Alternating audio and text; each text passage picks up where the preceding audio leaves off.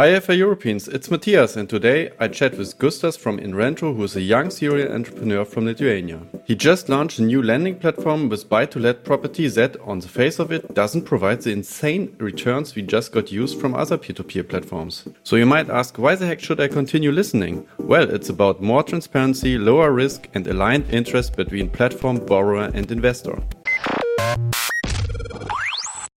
Welcome to the Financial Independence Euro podcast where we interview people from all 44 European countries, all of them, about optimizing your life, geo arbitrage, and making the most of your money. This with your host, Matthias. Hello, FA Europeans. Do you like to diversify your portfolio and earn a nice and steady income? With Land Secured, you can invest in agricultural projects and support European farmers directly starting from 1st of March. It's a great alternative for payday loans with a loan term from 6 to 12 months. These loans are secured by crop insurance, personal guarantee and a three-way agreement. Visit financial-independence.eu slash landsecured or click the link in the show notes to learn more. Welcome, everybody, to another episode of the Financial Independence Europe podcast. Today, uh, I have actually a guest with me who have been here in the show uh, like 20 to 15 months ago. Gustav, say hi. Hi, yes, good, good to be here. Yeah, so I'm I'm curious what happened. Uh, I I heard that you um, just founded a new company, but I'm also just wanted to ask before how you spent the last uh, one and a half years um, also during Corona and so on. So what what has has happened to you in life? you know, like in terms from personal life perspective, I, I couldn't see so, something major has happened, uh, but there has happened a lot for us in terms of business. I guess that uh, initially for us, uh, when the Corona, the, the COVID 19 crisis hit, I mean, everyone was panicking, and all across the European platforms, you saw a major drop. And I mean, no matter how pers- persevered you are, but uh, naturally this impacts you. So I would say that the first two months uh, needed some adaptations, you know, in order to to develop a strategy. But I guess that in regards for myself, even before I've, you know, I've had goals before COVID nineteen happened, and I just continued on pursuing them. So one of the goals was to launch Inrento, uh, you know, a new platform that we will talk today. So the work has already been started before the COVID-19 and I had to make some adaptations in the business model and processes, but in principle, during all this pandemic, we were able to, you know, launch the operations, obtain the license, build the product, uh, assemble a, you know, all-star team and finance first deals. Yeah, perfect. And maybe before we start about talking about Inrento, uh, just about the talking about the market, um, the real estate market. I think um, what I have observed is that there's a uh, could it be that there's a higher demand for for, for larger flats during uh, due to the home office? More people working in home office. That there's just people want high, uh, bigger flats. I think that we I would say yes, but at the same time, no, because we have to understand the general dynamics of the real estate market and what's happening across all Europe. So, the first thing that one can observe is that across most of the EU states and across the globe, the, the prices of real estate is growing. So, basically, we see a surging demand for all kinds of properties. This mainly is attributed to a few elements, but I think the one very important aspect that we have to understand that uh, we may be living in hyperinflation period right now, but we just don't yet understand it because our consuming uh, is just much lower than what it used to be. So basically, when you uh, want to measure an inflation rate, uh, you it's measured on the price indexes of some consumer goods while the consumption is lower, the prices may not be able to adjust. But we are seeing, you know, already a crisis with the supply chains, with cargos, and what we're seeing today with the real estate. Prices are surging. Cryptocurrency is doing the same. Stocks are going up. If we think about, uh, even if we consider S&P 500 right now, so what do we have? You know, 20 months ago, uh, we had the S&P 500 or 500 largest uh, companies in the in the market, and uh, most of them are doing well. Right now, the the situation is that a lot of those companies have been affected uh, by COVID nineteen, and I'm talking specifically about airline businesses, hotel chains, everything related to tourism and not even limited by that because it also includes all companies. So how can you know we have these uh, the, the price of S&P going up, you know higher?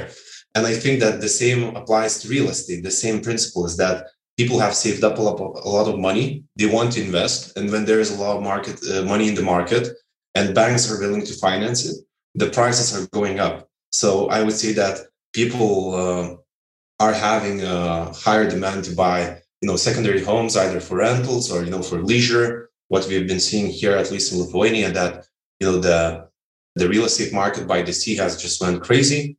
The prices have, uh, I, would say, like I don't have the real data right now, but if I told that the price went 50 or 80 percent uh, higher during this period, most likely I would be right. So answering to your question, I think that there is a large demand for all types of real estate, but not so much for commercial properties. So I think that um, like uh, an opportunity today where uh, you know the retail investors or real estate investors can utilize is the commercial properties. Of course, this is a very broad statement because commercial properties by itself is very broad range, but you have to analyze each case by case. But uh, they don't have these price premiums, you know, that we have on uh, the residential assets. And I guess that although the prices are going crazy for residential assets and they are increasing in price, uh, very important aspect to consider is that the rents are not increasing at the same pace. So basically, this whole growth of real estate prices are actually impacting negatively the rental market because your returns on uh, rents are actually increasing. Yeah. And so you also say that there's there's still more money in the market, and that's why also prices go up for rentals, especially uh, where people live in. But on the other side, there is a, a, drop also in commercial, or you you have to take a close look at the commercial properties. Do you think that, for example, um, as we have a look into the cities, for example, in Germany, there are many smaller shops that are closed, and um, do you think there is what do you think is the the future of um, commercial property in, in, towns, especially the that has been earlier used by retail? I think that we, we should separate uh, the, the retail space uh, from the commercial and analyze it in individual case. And I'm referring to commercial space. I would say that I'm talking more about the offices, warehouses, uh, and other uh, usages for business, not including retail. Basically, what I can tell you that we have to check each market again individually. Like in, uh, if we look at the Baltics, let's let's analyze the Baltics market. So basically, mm-hmm. in Estonia and uh, in Tallinn and Vilnius, Lithuania, the vacancy rate of commercial properties is around five six percent. So it's it's pretty low. But what we are seeing in Riga, it's uh, twenty percent or a little bit above. So each market is unique, and I guess that here a lot of the market performance contributes to the government policies on basically how do they allow people to go to offices, how businesses are able to conduct you know their businesses, the level of lockdowns. So again, like uh, let let me take you an example of a property that we are going to list uh, tomorrow. Mm. I don't know when this uh, podcast is airing, but it will be in the past. But uh, yeah, it, it, it, just tell us. Yeah. So so basically, uh, this particular property is uh, it's a large commercial premises, 500 square meters, which is mm-hmm. used by a motorcycle shop, uh, mm-hmm. shop and maintenance. Basically, if we analyze their business, it's a seasonal business. Their main business is in summer. Mm-hmm. Uh, COVID restrictions go lighter on summer. Most importantly, during this period, as I told you about uh, the, the, the real estate, the consumers are all have also saved up money and they are buying things that they haven't been buying before. One of those assets is motorcycles. So for this particular tenant, the business is not getting worse. Like what the tenant uh, actually, we you know when we conducted the due diligence, we always talk with the tenant, and what the, the tenant actually said, like you know, the volume of business has increased, but people just don't want to pay that much money, and everyone is using the pandemic card. You know, oh, I don't have money, I don't want to pay this. But in principle, the business haven't haven't decreased, and it's actually growing. And uh, so this particular place, uh, this property in our investment thesis is that it has a great tenant, which business is soundproof from the pandemic. And uh, most importantly, the property by itself, it has multiple applications. So it could be used as a storage. And uh, for the price that the tenant is paying, this property could be easily switched to warehousing. And warehousing, despite you know how the pandemic is going, people will need to keep things, and businesses will also need to manage their supply chains in order to stock the goods that they are, they will be selling. Yeah, I've also seen that these, as you mentioned, these warehousing. I've also seen that uh, the cargo market is is kind of crazy because they had uh, too much capacity the last uh, 10 years and and right now you can't find any boat or you, you have really to it's four times more than last year the the price to to ship your goods that's actually brings back you know the, the thought i said before like most likely we are living in hyperinflation but the the prices just haven't caught up i guess that uh, we have this example for cargo but we also have the example for steel. So mm. right now like i'm building a, a house and basically we have to start the project sooner because the prices of the commodities used to develop yes. increasing. I mean you know i'm building a small house but at the end of the day you know it shows that even me a small uh, you know not like investor small consumer still is already being affected. So i guess it's just a matter of time when we see the price correction in uh, general co- consumer goods. You mean upwards um, that you have to pay pay more? I personally, um, I also want to uh, improve my my uh, kids' room, and I would like to build some furniture um, from from would like to build it from somebody, and there's no wood available, so you cannot have anything. So you have to really to wait and to pay more to get the wood to um, build your furniture. And I also want, uh, as going back to your motorcycle example, I would really would like to buy a gravel bike, but it's really to get a good one is really impossible to have to have to wait 20 weeks uh, to get it it's really and it's not cheap but it's still um, impossible so um, it's it's kind of crazy what what is happening right now around the globe. But uh, maybe maybe to uh, wrap things up so you said there's no decrease uh, in in the real estate market, or you have to have a close look, and that you cannot say that the um, the commercial property market is kind of going really down, but you have to see from a one by one uh, analysis how that goes. I'm pretty curious how the, the the the the center of the towns will develop when there maybe are um, less there's less retail like H&M and uh, all these chains. Maybe there we find uh, other other nice things that we can use um, these uh, properties. Yes, no, yes and no. I would say that you know like for probably last decade or last two decades, everyone's been talking about the e-commerce and how it's going to kill the retail market. But retail markets still exist, and I guess that you know there are some goods that will you know will be forced out to move online. But I guess that even if we talk about H&M, I don't know the level of lockdown that is currently where you are based, but here in Vilnius, Lithuania, right now we are decreasing uh, the measures, and we have if you go on a weekend to stores, you have to wait in line. Mm-hmm. I mean, like there are massive lines if you have want to go to Zara, H and M. There's like lots of lines, and actually, even a, a couple of weeks ago, I went. Uh, I was seeing this uh, sports clothes store. Every time I would drive through it, there would be a massive line. And uh, one day I just told my girlfriend, I said, like, we have to stand in that line. Like, let's stand for one hour. If there's a lot of those people standing in that line, probably they sell something really good. We, we are not aware. So, you know, and I guess that what I came to realize also from that experience that there's nothing special actually. like it's, it's nothing really special being sold, but people just miss this experience. People, you know, we can see that, look, uh, people can talk uh, like right now you and me we can talk using zoom mm. but uh, but it's probably nicer if we would meet right now and we would have a nice chat. So i guess in certain areas of retail the same rule will apply.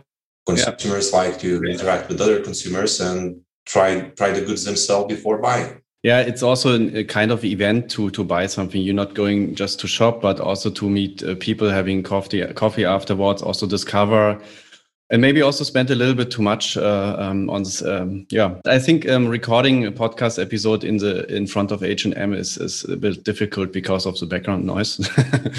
we can try, but uh, it will be hard. So maybe um, just uh, one last question: uh, How did you perceive, perceive that the, the, change, also not in the overall industry, but also in peer-to-peer lending market um, during Corona? There have been, I think, last January some some scams, and there's a new regulation coming. Also, from I think from the from my perception from the stock market and crypto, there's some competition, so that people need to think about oh put it, do I put my money into crypto or the stock market, or do I use um, equity-based crowd investing or or peer-to-peer lending? So how do you think um, the last uh, 15 months have been going for for the peer-to-peer lending industry? I think that uh, the the changes have been positive. I mean, if we consider you know the cases that were involved with scams, I guess this is a natural development of the market. I guess if you take uh, any industry which is supposed to be regulated but isn't, and you have the early days of the market, naturally it will, it will be operating like Wild West. You know, so basically, uh, I guess that we are finishing this period of Wild West yeah. and we are entering the regulated market. And I guess that know everyone will be winning in this scenario. I guess that uh, you know the investors will have uh, more better investment opportunities. The regulation will be better, and naturally, this will come to a development to uh, other platforms on the lower risk scale. I mean, if I probably if I came uh, in this wild west period 30 months ago, 40 months ago, and I would say, look, this is Inrento. I'm gonna offer you six percent rental yield, seven percent rental yield. Like, wonder how how much people would you know been excited back then. And I guess right now, uh, although our main target audience are not the traditional P2P uh, crowdfunding investors, but I would say that uh, those investors already are appreciating, you know, the, the the work that we are doing and finding our deals more attractive than they would have done the same three or four years ago. Yeah, I think three three or four years ago, um, not everybody has incorporated the real risk of the uh, peer-to-peer lending. So if you get if you see like a fourteen percent but there's a risk that maybe the, the platform goes bust or they don't rebuy your, your loans, then it's not really a 14% uh, that is written there. So I also have the feeling that uh, people also value lower, lower risk. And um, yeah, so let's see how where the market is is, is heading. But uh, as you're right, I also think that um, there has been Wild West, and it also has been in, in crypto where there have also been a lot of scams, and it's now tending to go in a more not regulated but in a more ordered way uh, with the IPO of Coinbase and so on. And also in in this equity investing, crowd uh, equity investing, there was also some some issues that interest rates has been low or that the investors haven't received their money and so on. So it's I think it's a normal. I think uh, Gartner calls it the the the phase of delusion, so that people are really not happy with it, but afterwards it's, it's slowly getting traction again. And yeah, and hope it will stay for some hundred years then. so then talking about in, Inrento, um, so first of all, many people maybe ask why you uh, left EvoEstate because you worked there and we had also the interview about it uh, more than a year ago. And um, do you want to say some words about it? Are you still working there part time?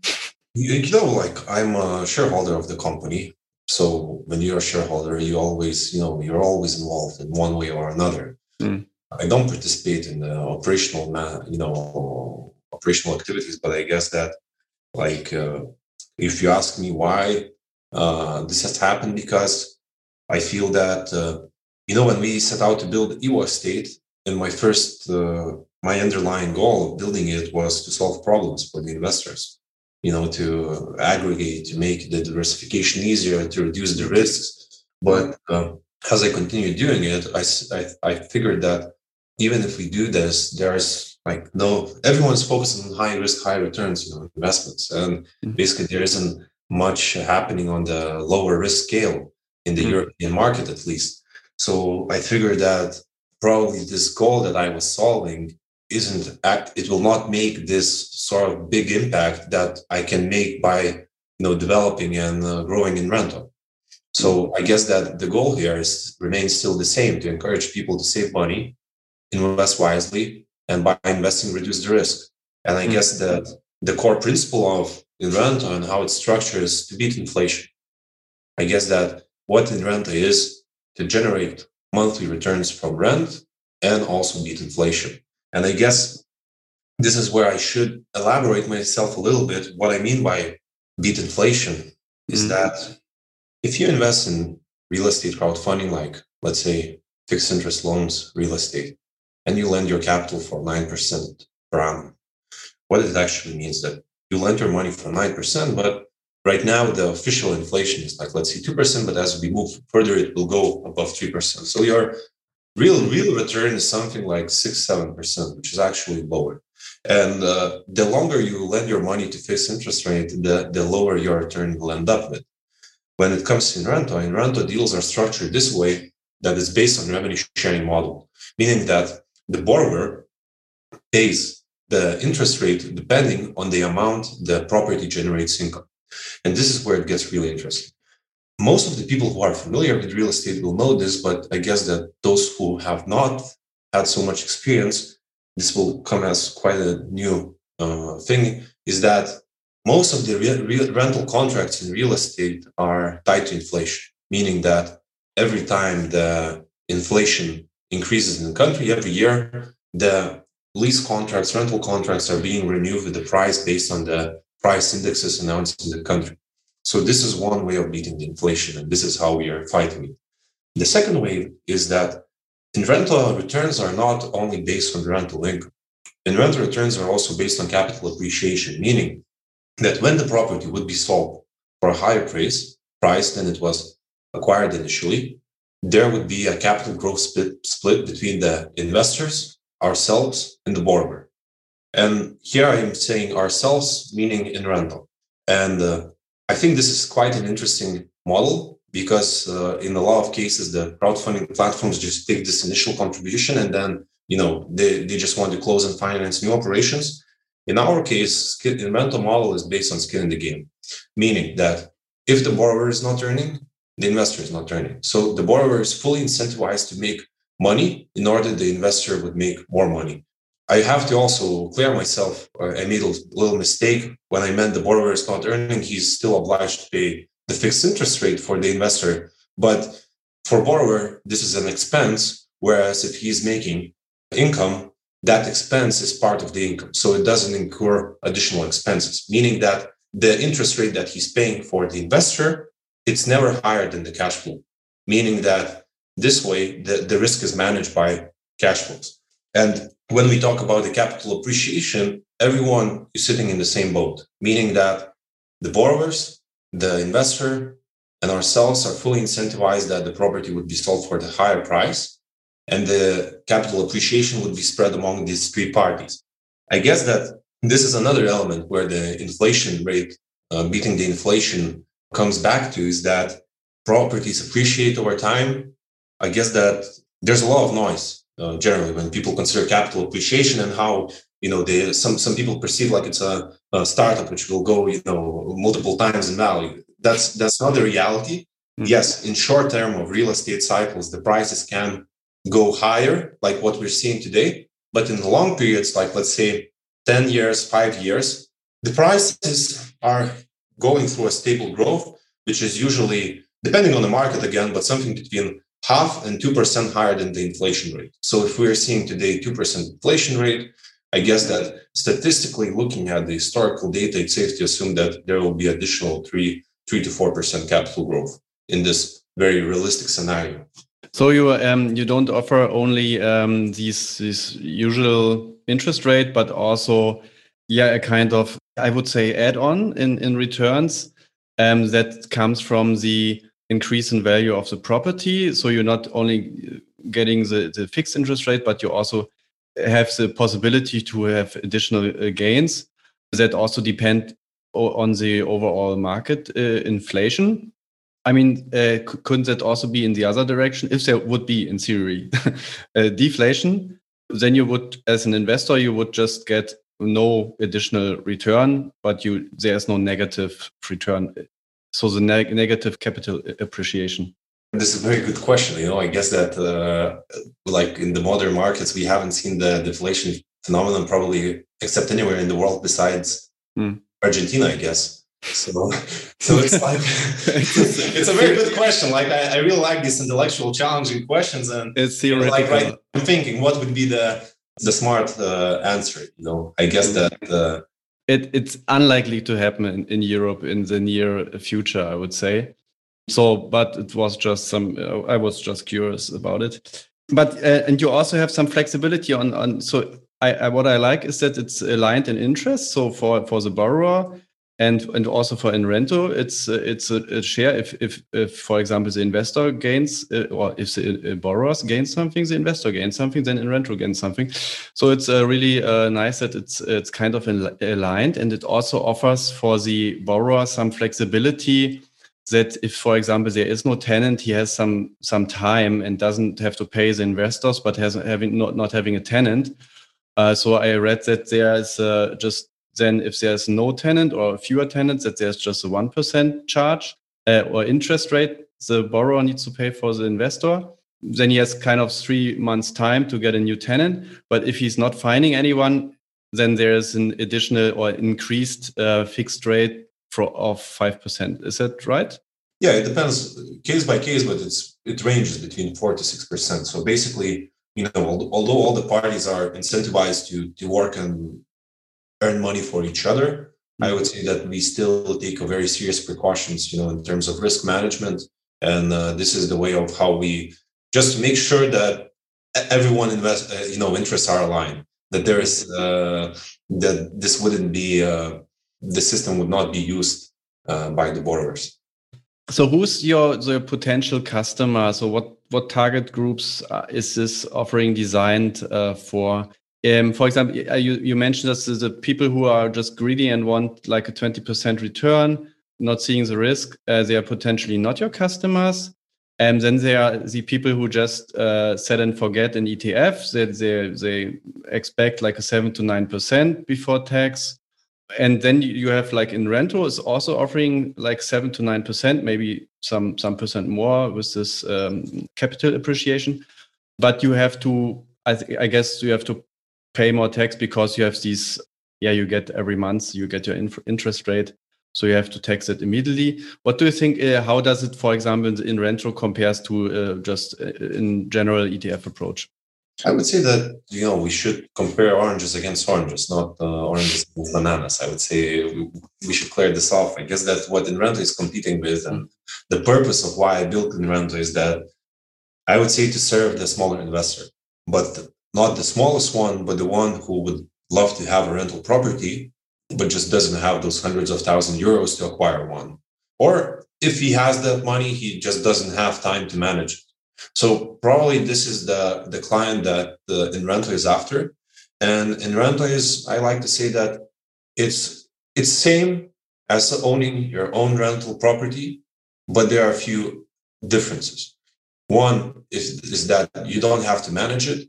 Second is that you get cash flow even if there isn't a tenant, which uh, you know you don't get that if you own the property yourself. But naturally, this comes at the risk, which is that there is a tenant risk, which is a financial risk that the borrower can default. But we also evaluate this risk and we manage it by having first charge mortgages on our investments for the investors, meaning that in case you know something happens to the borrower, he defaults, or he just goes bankrupt or you know many things can happen the property still remains the, the the the right of ownership remains to the investors meaning that the mortgage could be enforced in our favor. In this way we would you know ma- manage the mortgage to compensate the any potential loss uh, of by selling or the collateral and uh, what, what's in the box for the borrower? Why is the borrower not just going to, to a bank and getting a loan there? Um, why is, uh, the borrower um, yeah, using the, the, platform? What's the benefit? I think that for, for the borrower, I guess that uh, our product is not for like the real estate developer, the you know the, the traditional real estate investor. I guess that the borrower for us is the one who's already working in the rental management so basically, the property administrators, and I guess that for us, like in Lithuania, even like Lithuania has close to 3 million people, I guess that in, in this country, we have probably up to 50 potential borrowers. So in our case, the key difference between the borrower is that where he gets financing by banks in principle in the Baltics are very conservative with their lending. And if we want talk even about the small properties, like something like 200, 500K, this is too small for the bank and the borrower has to be really big in order to obtain financing or and i guess that where we are working towards to is not to continue you know financing these rental properties for 200000 every month. Our goal and where i see that where our problem becomes a real painkiller and we just need to get there is to provide liquidity for the rental funds. So basically you have asset managers who manage uh, rental real estate portfolios and they need the liquidity so basically, I guess that this is where in Inrento will be able to come in at the favorable terms for the asset managers in the future. But naturally, we have to grow and we should grow to the level where we would be able to finance a project for two, three million euros. I mean, this would be still a small fund in the Baltics, but if we would look west, I guess this number should be at 10 million euros. So this is our goal. And, you know, every uh, small property that we are list have listed or we are going to list is you know a small uh, small step towards the bigger goal. I signed up for your website, and I've also seen that there is a uh, what what I really like is your Inrento risk score that you can um, kind of really in detail um, see how you assess uh, this this property. Can you can you tell a, bit, a little bit more about this um, risk score or what, yeah. what's behind it? So basically, you know, I'm a big fan of transparency, and I feel that uh, such measures such as risk scoring should be publicly available for the investors so that they could easily understand how do we assess risk. So in our case, we have three core risks which we analyze. So one is the borrower's risk, which we basically analyze on few key questions. So one question is what's borrower's debt to equity ratio? What has been his performance in the past to fulfill debt obligations, meaning has he ever had late payments? But I'm talking late payments not only on loans or the loans that we offered, but loan any debt in principle. So basically, you know, we have access to large databases where we can see even if the borrower was late to pay, you know, a parking fine or you know, uh, you know, or, or, or telephone bill. Naturally, like, look, this is you know, we're all human, but if he missed this one time, we have this assumption that he might be also likely to pay be late also in the future. So basically, if he paid on time, this is a big benefit for the project. If he hasn't, this is a negative score. So it's either a plus or minus. There's no neutral. Like if we would say, oh, if he missed one time or second time. So that's a few of the questions we analyze about the borrower. Then we look at the tenant.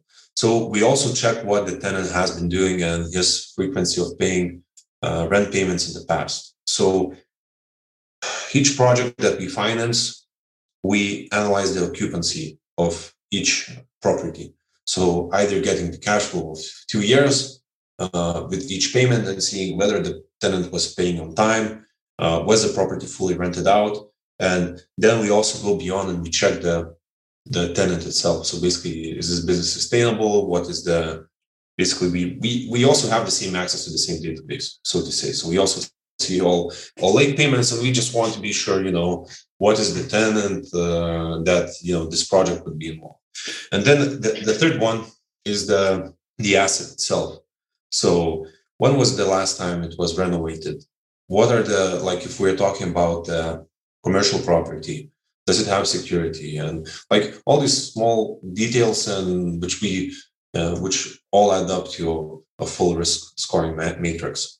And and you also um, you on the on the page for the rental you also show uh, what you expect uh, for the the gains in in the market in that in that region. So you you also kind of have a look uh, where where it's located and um, look at the data. What is expected for the that location in price change? Cool. And and I signed up, and, and uh, I've seen just that I also need up uh, to sign up for another account call from Paysera. What what is behind that? Sh should I do it or not? if you know, if you are going to invest more than hundred thousand into a deal, we can give you a direct access, meaning that uh, the the transfers are initiated between your account and you know the borrower, and the, there's no Paysera in the middle except the escrow accounts. Mm-hmm. But in principle, you must open a Paysera account. It's very similar to what you have on Lemon, like you have on other platforms. It's called Lemonway. The key difference between Lemonway and Paysera is that with Paysera, you get access to your bank account. So you get an account opened, and this is where it's very important. It gets open in the not in a commercial bank, but it's open in a Bank of Lithuania, a government institution. So as long as the European Central Bank system stands, you know, as long as we are in the EU, your money is safe. And uh, most importantly, it's not insured up to 100,000. The, the insurance is limited, unlimited, because it's in the government, the money. And uh, basically, the way how it works that you set up a Paysera account, you get an account open in your name. So it's like, it's sort of like it's electronic money institution. So it's like a bank. You can go log in. You can even order a Visa card or a MasterCard. And basically, then you link it to your rental account. And basically, what happens when you press invest the money, the money is being, until the project is financing, it's being reserved in your account. So the money stays in your account. When the project is fully funded and the project owner has implemented the security measures, meaning that the property has been mortgaged in the name of the Inrento investors, then this money is being transferred to the escrow account pulled together and then transferred to the borrower. This way, the money is always in your name or either in escrow accounts. Neither us nor the borrower can get obtain this money before the property is being fully mortgaged and you have all the security in place in order to execute the deal. I thought it's just a little bit annoying to sign up for this account, but there's actually also a benefit yeah, when you compare it to other platforms where you just send the money, basically.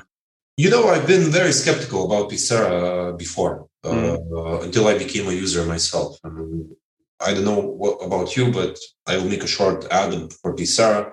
Uh, I myself, I make some international transfers and uh, at least my commercial bank first he do, it doesn't execute the transfers from the mobile app you know mm-hmm. legacy systems from the bank second they charge uh, high uh, high transfer costs so basically when you use Paysera if you're a consumer i believe the transfers are fully free for you or they mm-hmm. cost 20 cents and you can get SEPA instant transfers also for, for free or for 20 cents so basically if you want to transfer money to any other european state it's done instantly so it's it comes pretty handy. And uh, I mean, the app, their app, you know, it's it's it's not the nicest one, but it's still better than most of the banks. So you know, and if you have this sort of an account on Paysera, which you used to invest in rent, and you have some money, and you get these monthly uh, payouts, maybe you don't reinvest the money and you want to spend it. You have Visa card. You can go to your you know local Starbucks, get a coffee. It, you know, it comes pretty handy, and it's basically free. So Okay, it's like like TransferWise. Is, can you compare to TransferWise? Yeah, I would say it's uh, it's it's it's very similar to TransferWise. Naturally, it's smaller, and uh, actually, it's pretty interesting company because it was like TransferWise. They were born out of Baltics, but TransferWise have been seriously venture capital uh, funded. So basically, they had a lot of money.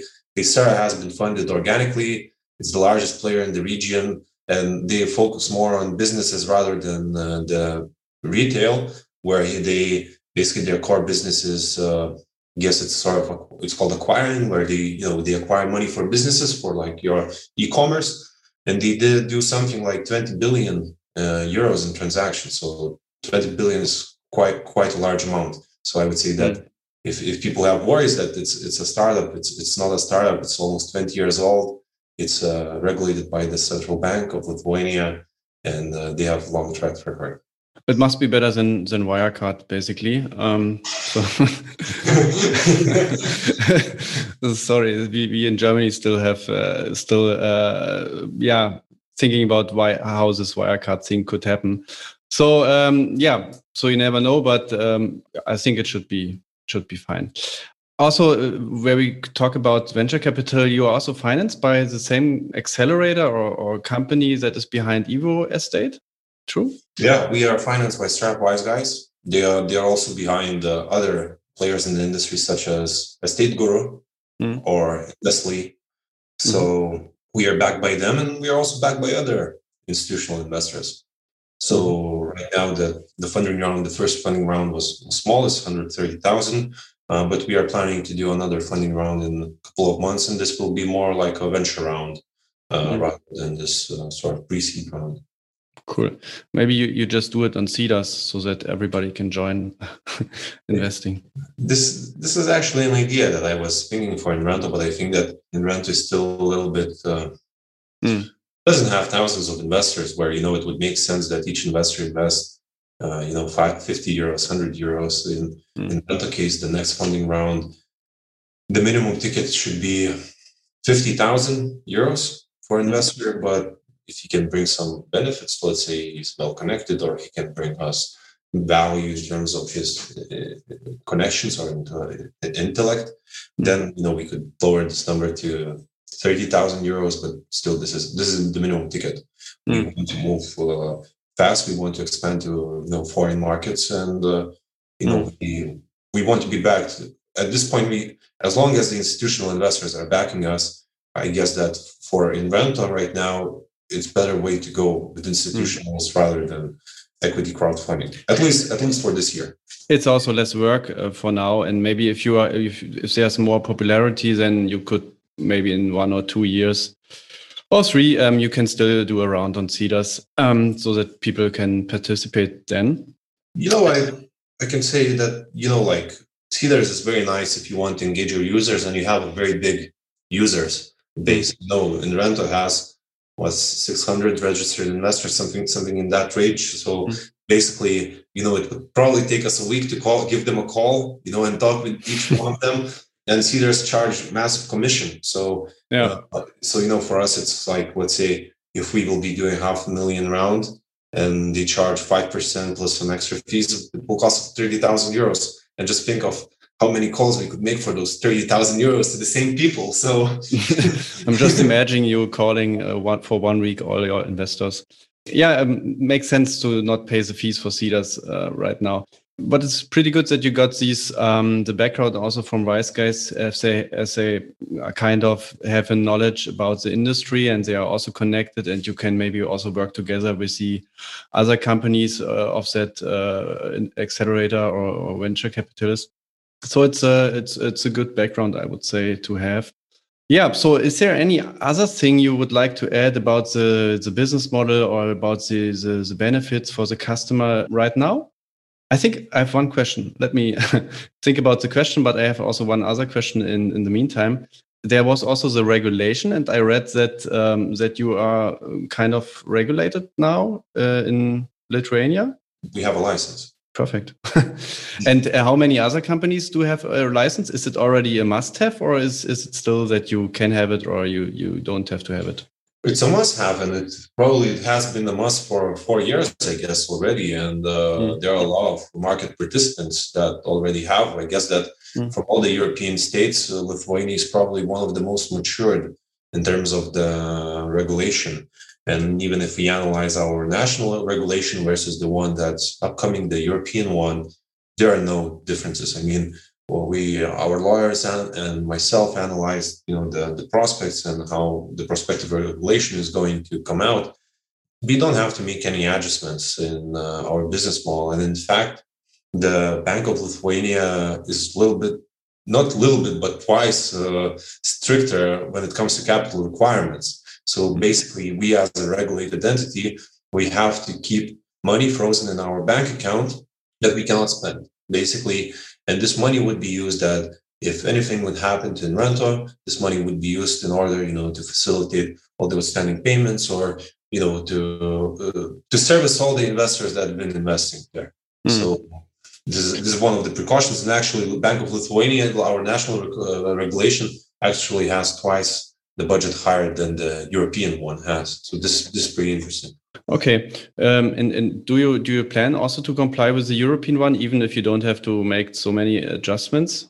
Yeah, of course. I mean, why not? I guess that uh, the the benefit uh, that the European re regulation will bring is that our national regulation, our national license, it's not passportable, meaning that if we would want to go to Spain, Spain has its national regulation, uh, we we don't have license in Spain. It doesn't very like how to say it doesn't restrict us from operating in the market, but we we have to follow some certain guidelines, and we cannot operate the way the Spanish regulated company would do. But if we have let's say European regulation, what basically happens then is that we have a license in Lithuania, and then if we want a license in Spain, it takes us a couple of months to just get the license there and open a branch. Whereas if we on the national license that we have today, we would have to go and if we want to be fully licensed in Spain, then we have to go and get uh, Spanish license, which will take a year or two. So mm-hmm. actually, this will bring more efficiency to our operations. To to interna- internationalization, basically. Uh, wonderful. So, um, and then there's a team on your website. Um, where did you get these guys? Um, is it all friends, or have you uh, put in a job uh, request on uh, on a website or from your network? Everything, all parts. You know, I, none of them were my friends before, mm. but uh, I did everything. I guess that uh, most most of the people most of them came from the recommendation, meaning that we were looking and what I do with hiring is that when I want to hire a person, I always look for an ideal candidate.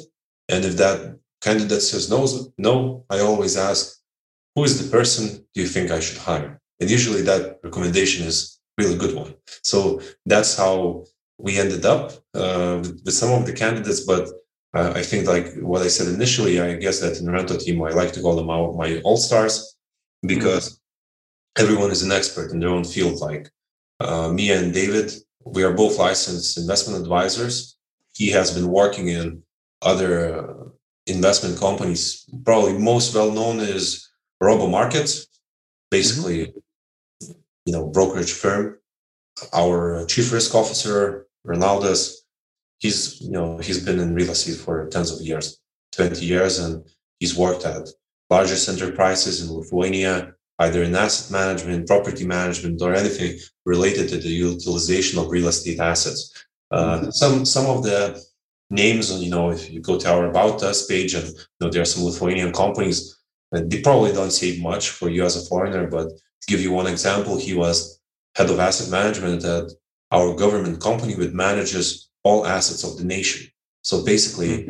anything, you know, which, you know, universities, schools, museums, all kinds of assets where they utilize them. Either they take it to the market, they sell it, they find the best tenants. And basically this is I would say that this is both very prestig- prestigious and uh, qualified position. So mm. we have this person who was, you know, managing nations' assets. Right now, he's, you know, taking, uh, he's working on managing, in a sense, managing your assets and basically managing the deal flow where you would invest. So, mm. and uh, our CMO Vytautas, he's been also he's been uh, big in communications and marketing for fintech companies. He worked in other crowdfunding companies in the past, and he also he worked in the same Paysera that I just uh, was talking before in this podcast.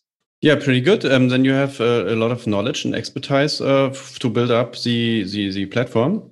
Very interesting. So I think um, that's basically it. What do you think you will where will you be in like three years then uh, with Inrento? Have you diversified across Europe, or um, what? What's your goal? Do you have one? I don't have uh, like nothing specifically where I will be in three years, but naturally answering to your questions, we will we will be abroad, and I guess we will be abroad even sooner in a year's time. We are analyzing the markets which which we want to take next. Naturally, the you know the the whole pandemic situation isn't helping us with you know mm-hmm. going and analyzing the markets I guess a very easy choice for us would be go uh, go to Latvia, Estonia, you know, our neighboring countries where the laws are pretty much similar to the ones that we have here. Mm-hmm. But for growth, like I told this to my investors and to my team members, we are not building a lifestyle business. We are not building uh, a small business for ourselves. We are building. We are. Ch- we want to change the market. And basically, in order to change the market, we have to go somewhere where the market is much larger. So we are looking into various markets, Western to Lithuania, but we are not limiting also in Europe. So I, the the next step, which we will take when we will go abroad to a foreign market, is going to be uh, later on, and uh, this will be announced when we will close our next funding round. All right, and I'm I'm pretty curious to um, to follow the news. And yeah, so thank you for for letting us know about all um, uh, about your new new company, about the business model, about the real estate market, and um, yeah, glad that that there's still some innovation in peer to peer. And uh, yeah, I can just advise everybody to check out your website and uh, have a close look to make some income. I would say from real estate properties. Thank you very much. Thank you, Matthias.